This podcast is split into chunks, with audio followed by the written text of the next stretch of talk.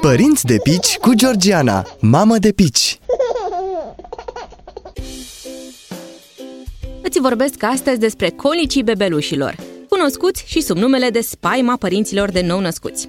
Dacă există ceva legat de bebeluși pe care toată lumea îl știe, chiar și cei care nu au copii, sunt colicii.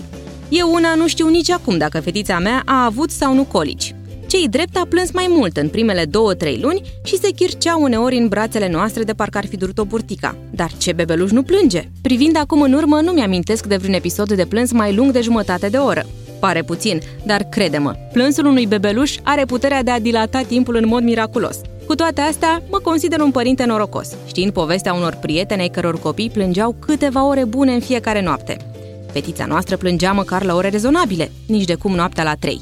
Ce e de făcut totuși atunci când bebelușul plânge zgomotos și neconsolat timp de câteva ore? Se agită și pare că îl doare burtica? Dacă ești o mamă care alăptează, poți încerca să eviți alimentele care produc gaze. Deși nu-ți garantează nimeni că cel mic va scăpa astfel de colici. Scapi tu însă de mustrările de conștiință. În opinia mea, cel mai bun mod de a face față colicilor copilului este prin apropiere fizică.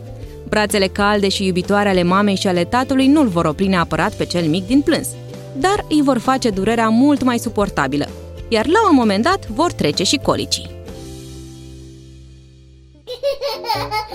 Părinți de pici cu Georgiana, mamă de pici